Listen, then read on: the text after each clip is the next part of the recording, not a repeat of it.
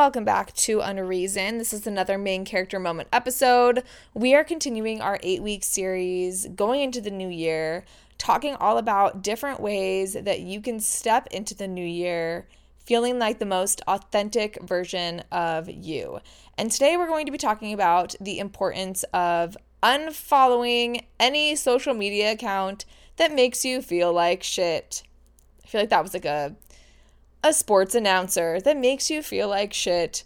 Because that's what it's kind of like. It's a sport right? Like wanting to see like how we can how long we can follow someone even though it makes us feel like shit or we're like secretly comparing ourselves to them. We're to dive into it. Uh, before we really get into today's podcast episode topic if you did not listen to last week's i am recording this episode from my bed. So there will be no video. Uh, I have been out with the stomach flu, and uh, today was my day allotted. I'm a I'm, I leave town tomorrow for a week to shoot for a job. So let's hope, let's pray to the gods that I feel well enough because I'm going to be gone for a week. And today was my only allotted day to record, and that was on my plan. So if you did not listen to last week's episode, also please do because it's an it's a very very important one. It is the last week we talked about the number 2 thing to do to step into the new year with authenticity and it's doing what you say you're going to do. And so I used this example of recording even though I'm not feeling well in bed because that's what I said I was going to do. So make sure you take a listen to that. But if I sound kind of weird, that's why, because I'm literally laying down in bed recording. But let's dive into number three on our list, which is unfollowing any social media account that makes you feel like shit in that in that sports announcer voice. So let's talk about this because I think it's such an interesting thing that we all do. We all follow accounts whether we feel like we're getting inspiration from them, whether we feel like they're aspirational and we, you know, admire something about them or their business and we want to be like them. Maybe it's uh, an old friend that we grew up with. Maybe it's a family member that you're following. I'm sure that some account, some social media account, whether it's on Instagram, uh, I wanted to say Twitter, but I guess now it's called X, X, TikTok, whatever it may be. You're probably thinking of one account right now that you're following that you're like, the minute you heard me say unfollow any account that makes you feel like shit, that's who popped into your mind. And that's exactly who we're talking about it doesn't mean that they are doing anything wrong. So often we feel so bad, we feel guilty, especially if you're a woman. We feel, for some reason, we struggle with not wanting to disappoint other people. First of all, anyone that you unfollow most likely is not going to have any idea you unfollow them. Unless they are psychotic with tracking and they, have a separate app that tracks who follows and unfollows them honestly, that's a them problem, not a you problem. So, most likely, they're not going to know if you unfollowed them. And secondly, you need to do what is best for your mental health and well being. So, if you find that you're seeing content from anybody, again, I don't care if it's somebody that you personally know, somebody that you've never met, but you follow because you like their content. If you find yourself comparing yourself to them all the time and feeling like you're less than or feeling like you're not doing enough, you're not where you're supposed to be in life because you keep seeing this person's content and you're perceiving it a certain way. Or maybe they just blatantly are posting content that you feel like is hurtful. No matter what it is, it is okay to unfollow them. And if you don't feel uncomfortable unfollowing, maybe you feel like you just need a break. Maybe you need to work on how you're processing the information guess what? There's this lovely feature called mute where you don't have to unfollow their account. So, like, if they go to their followers, it'll still say that you are following them. But, I, well, sorry, I'm talking about Instagram right now. There's a, a, a feature on Instagram where you can mute their account.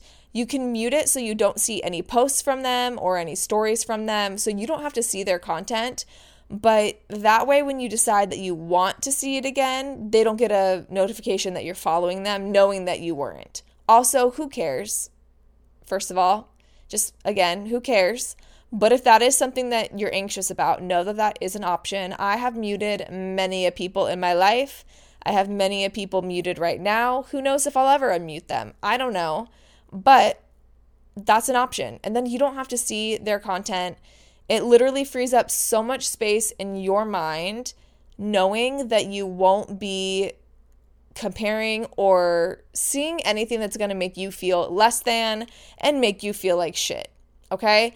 And let's also talk about the fact that maybe this is something that you should look into with yourself, right? Like if you feel like you are constantly comparing yourself to somebody or seeing a certain person's posts or content and it makes you feel less than and not good enough, if that's a pattern, then that's probably something that you should take some time to look into because the only way that's going to change is if you change the relationship that you have with yourself and change the view that you have of yourself and learn how to truly love who you are so you can break that habit of comparing yourself and constantly feeling like you're not enough and using that measurement tool of enough as this other person, whether it's someone you know again or not.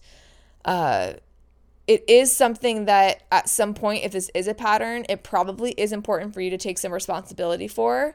And there are so many things you can do. I'm, I can even help you with this to build yourself up so you're not comparing yourself to other people or seeing their post that's making you feel like shit. I know I keep saying that, but I don't know. I just feel like that's a relatable feeling. Like when you see something and you're comparing yourself, or you see something and you feel like, oh wow, I'm I'm not there. I'm not as cool as them. I'm not as pretty as them, and you just feel like shit. We can all relate to that feeling of feeling feeling like shit. So just know that it's possible for you to work on that for yourself. But in the meantime, just unfollow, mute, block if you have to. I don't care. You don't owe anybody anything. Social media is an absolutely wild place. Again, I'm using Instagram kind of as the example here with the muting and blocking uh, because I feel like it's probably the social media app that most people who listen to the podcast use and are on. But this goes for any social media platform, anywhere at all. Like even LinkedIn. I really don't care. You don't owe anybody anything. It's social media. It is meant for socializing, extracurricular. It should not it should not be this feeling of life or death. Like it's really not that serious and it's no one else's business whether or not you want to unfollow content that just isn't making you feel great. You aren't vibing with it anymore we all are changing and growing and going through different stages of things that we need to work on and certain things that we're trying to overcome to better ourselves. And sometimes that means like out with the old and with the new. And that can mean with different social media accounts as well. So I really encourage you and challenge you in these last six weeks of the year to really become aware of what what accounts you're following on social media that when you see their new posts or stories whatever it may be if they're making you feel a certain type of way about yourself that is not conducive to your happiness and confidence authenticity and growth then just begin to mute or unfollow. Just really take inventory these last six weeks of what those accounts are and clear out your social media library.